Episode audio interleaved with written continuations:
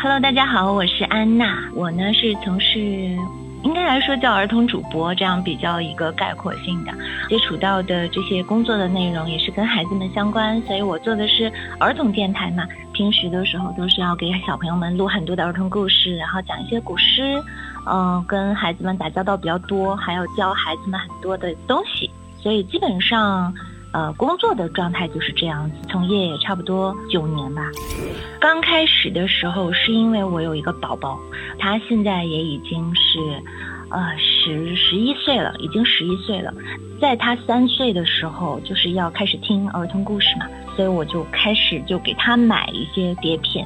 然后后来发现这些碟片，因为在那个时候还是二零一三年的时候，那个时候没有这种网络上这么多的故事的资源。我可能因为以前也是有过传统媒体的工作经验，就尝试开始录。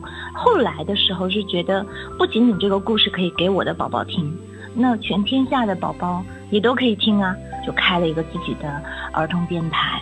嗯，然后一下子就到到了现在，就觉得时间真的是非常的快，没想到能够坚持这么长时间。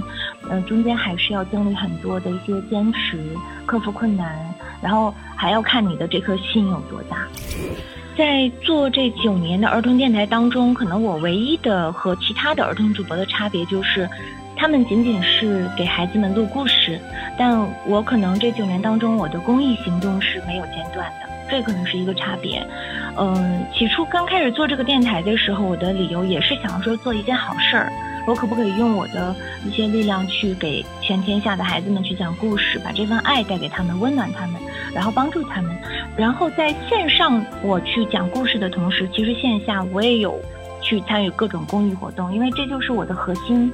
我们有一句 slogan 叫“安娜妈咪为爱而生”。然后在这个线下的公益活动的去做的过程当中。可能比较突出的吧，是最开始的时候，其实我们有把我的这些音频故事有送到福利院，然后去给那些福利院的孩子们听。外在的生活和工作，努力就好，其他随缘。每一个人啊，他可能在不同的境遇想听不同的歌，但在我的概念当中，只要这个歌在你的。当时时当下的境遇当中，能够给予你鼓励，给予你勇气，给予你阳光，给予你关爱，而且能够牵引着你走向正能量的未来，那这就是最好的歌曲。